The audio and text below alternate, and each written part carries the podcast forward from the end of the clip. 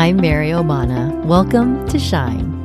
I'm all about friendly, soul nourishing, spiritually inspired conversations that expand perspectives and offer practical guidance so you can live joyfully and shine brightly. I believe everyone has something special within them, a unique gift, a light you are to find and share with the world. You are here to shine. I believe you have a deep knowing, guidance that is ready to serve you. It is always available if you listen. I believe you are here to live with complete joy and peace, nothing less. It's just awaiting your allowing. Ready to get to it? Here we go. Well, hello. Thanks for being here. It's kind of hard to believe, but one thing we've never tackled head on in this podcast is the subject of spirituality what it is and how it can help us in our day to day lives. There are so many things, principles I have learned over my spiritual journey, but the one thing I feel deeply is my connection to something larger than me, an energy, a force that I cannot see though a presence I know is there. Spirituality is personal. For one, it might be grounded in a specific religious practice. For others, it might be a sense of connectedness to a higher power of your own understanding, your higher self, the universe, nature, and humanity at large.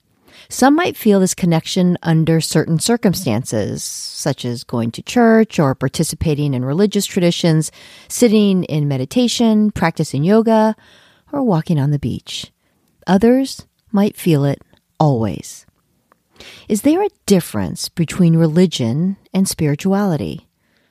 The word religion comes from the Latin word religare, which means to bind together.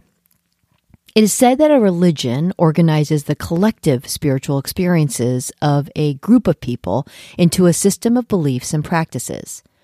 Religiosity refers to the degree of participation in or adherence to the beliefs and practices of an organized religion. Spirituality comes from the Latin word spiritualitas, which means breath. This is a broader concept than religion, which includes a quest for meaning and purpose, transcendence, the sense that to be human is more than a simple material existence, connectedness, whether to nature, humanity, or the divine, and values like love, compassion, and justice. Some people might think of themselves as spiritual, but don't practice or engage in organized religion. However, others who consider themselves religious may also identify with a broader definition of spirituality. Generally speaking, the main differences are that spirituality can be practiced individually, whereas religion is typically practiced in a community.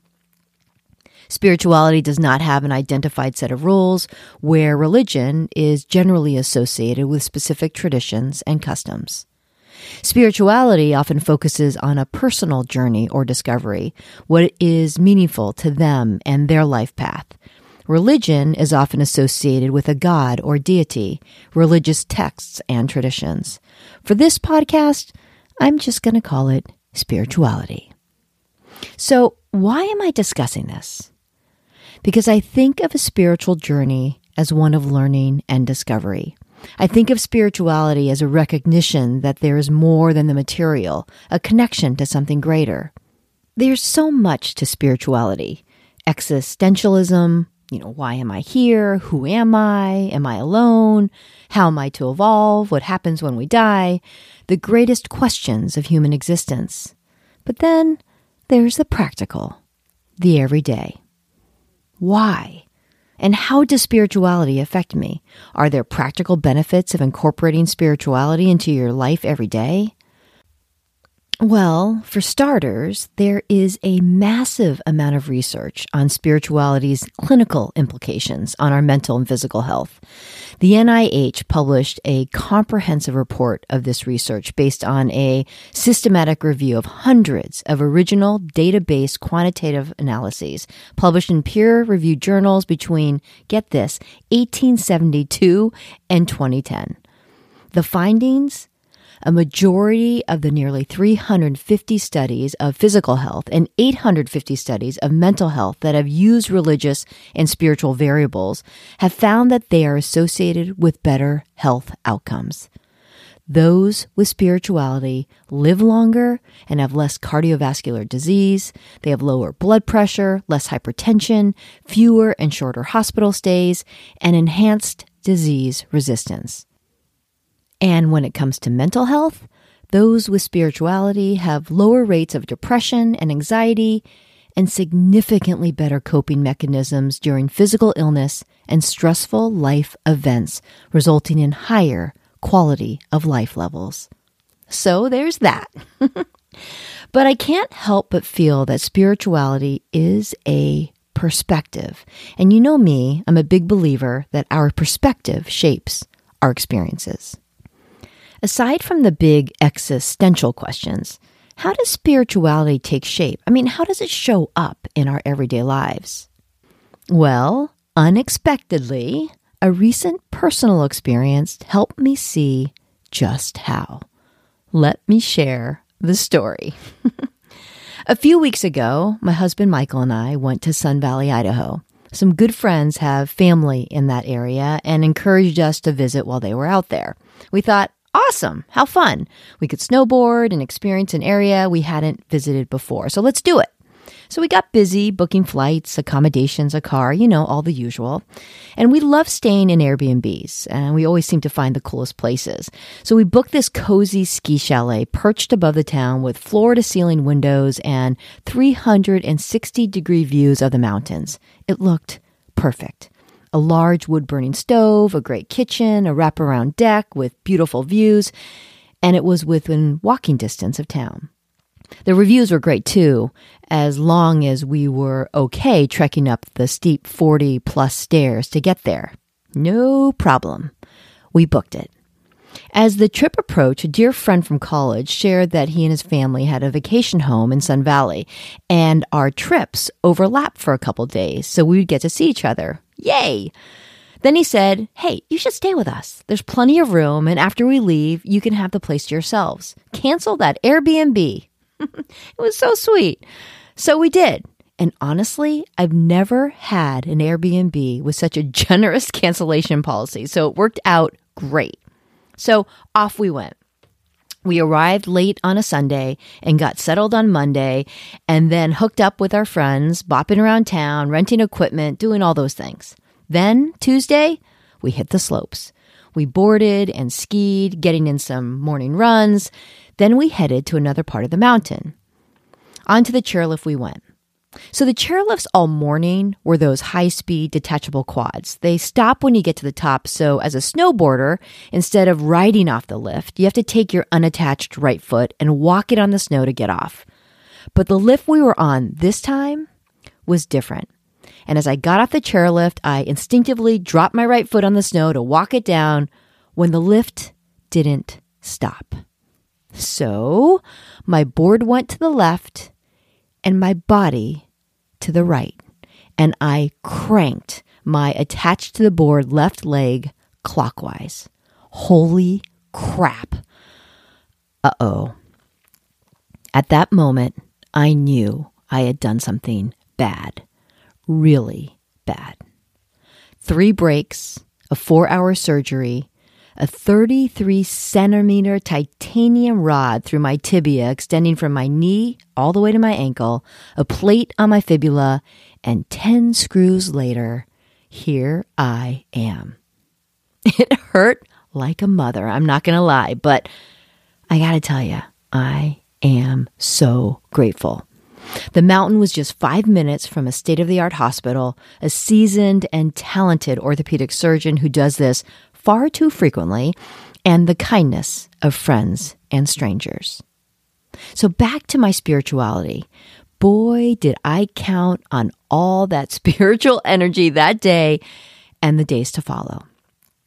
To withstand the screaming pain and the discomfort felt with every bump on that toboggan ride as the kind and skilled ski patrol brought me down the mountain, I immediately leaned on my meditation practice breathing, finding a way to that place of peace where pain somehow couldn't reach me.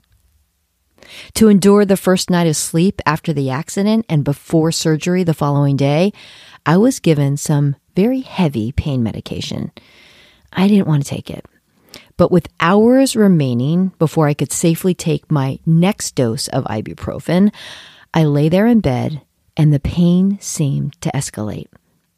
I opened the bottle reluctantly of those pain meds, placed one tablet in my hand, then I called on my angels and guides to work their magic. I said, Thank you for the healing energy and for providing comfort so I can get a good night's sleep before my surgery tomorrow. The next thing I knew, I had slept seven hours. The pill had rolled out of my hand and onto the comforter where I found it the next morning. Wow, right? I thanked all that beautiful energy for working through the orthopedic surgeon that day. And my friend laughed when the nurse asked me pre surgery what my anxiety level was that morning on a scale of 1 to 10. I said zero and meant it. I knew I was in good hands. There were so many things that went my way. The generous invitation to stay at my dear friend's home instead of that ski chalet with over 40 steep steps a game time decision to rent equipment just for the day in case we decided to work in some snowshoeing and hit the mountain in two days instead of the next. The skilled surgeon that was on call that day, a 12 to 72 hour nerve block that lasted the full 72 hours after surgery. The ability to extend our stay effortlessly, accommodations, flights, and dog sitters, all available, no problem. A left leg injury, so I can still drive.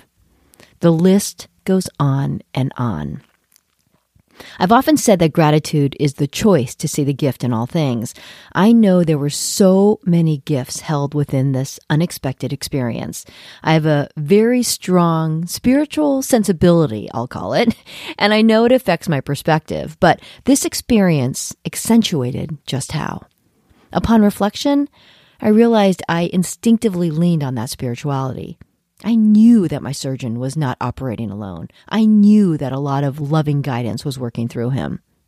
Michael asked if I believed this accident was meant to occur, with so many things seeming to align to support me even before it happened. This is a way I think about it. Pain and anguish are never meant to occur for any of us. I don't believe this is the way the universe works. But there is something powerful about the alignment of energy. So when unfortunate things do happen, there are lessons and gifts present within these things if we choose to see them. Are events put in place for us? I think of it more as the energy of the moment. We all have free will and choice, so any moment can be changed in an instant because of that. But the moment that is, the moment that comes, the moment that energy is able to connect, I believe in that moment, we can be divinely guided, helped along. So let's say you're a survivalist. You train in all things Bear Grylls, you know, that British SAS trained adventurist. Then your plane crashes. Did the plane crash because you were trained in survival? Or did your training prepare you for survival? Spirituality gives us tools for life. So, what about that energy that is greater than us? Is it separate from us? I leaned heavily on my connection with that power that is greater than me through this accident and countless other times in my life. But the energy that is greater than us is connected to us. That energy is within us. That energy is us. I used to think of it as this grand, powerful energy that lived outside of us, that it was separate from us. It was something we had to call on to come to us. But I now know that energy is connected to us. That energy is actually within us. And do you know what that means? It means it's accessible to every one of us. We can all call upon that energy to serve our highest good, each one of us, whenever we need it. Everyone can lean on this, connect with this, draw on the power of this loving, positive energy. There is this misunderstanding, I think, that it is separate, only bestowed on those who behave a certain way or who follow certain rules. The energy of love is always accessible to all of us, to every soul. There is no distance. There is no separation. The only separation that exists is created when we put resistance in the way. Connecting to the loving energy that is, feeling connected to the loving energy that is, knowing that the loving energy is accessible and within you, allows you to lean on that energy when you need it most.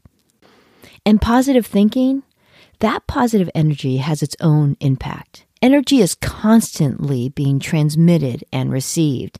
Imagine going into surgery with a patient who is cranky and focused on everything going wrong versus another who trusts that you're going to nail it because you will.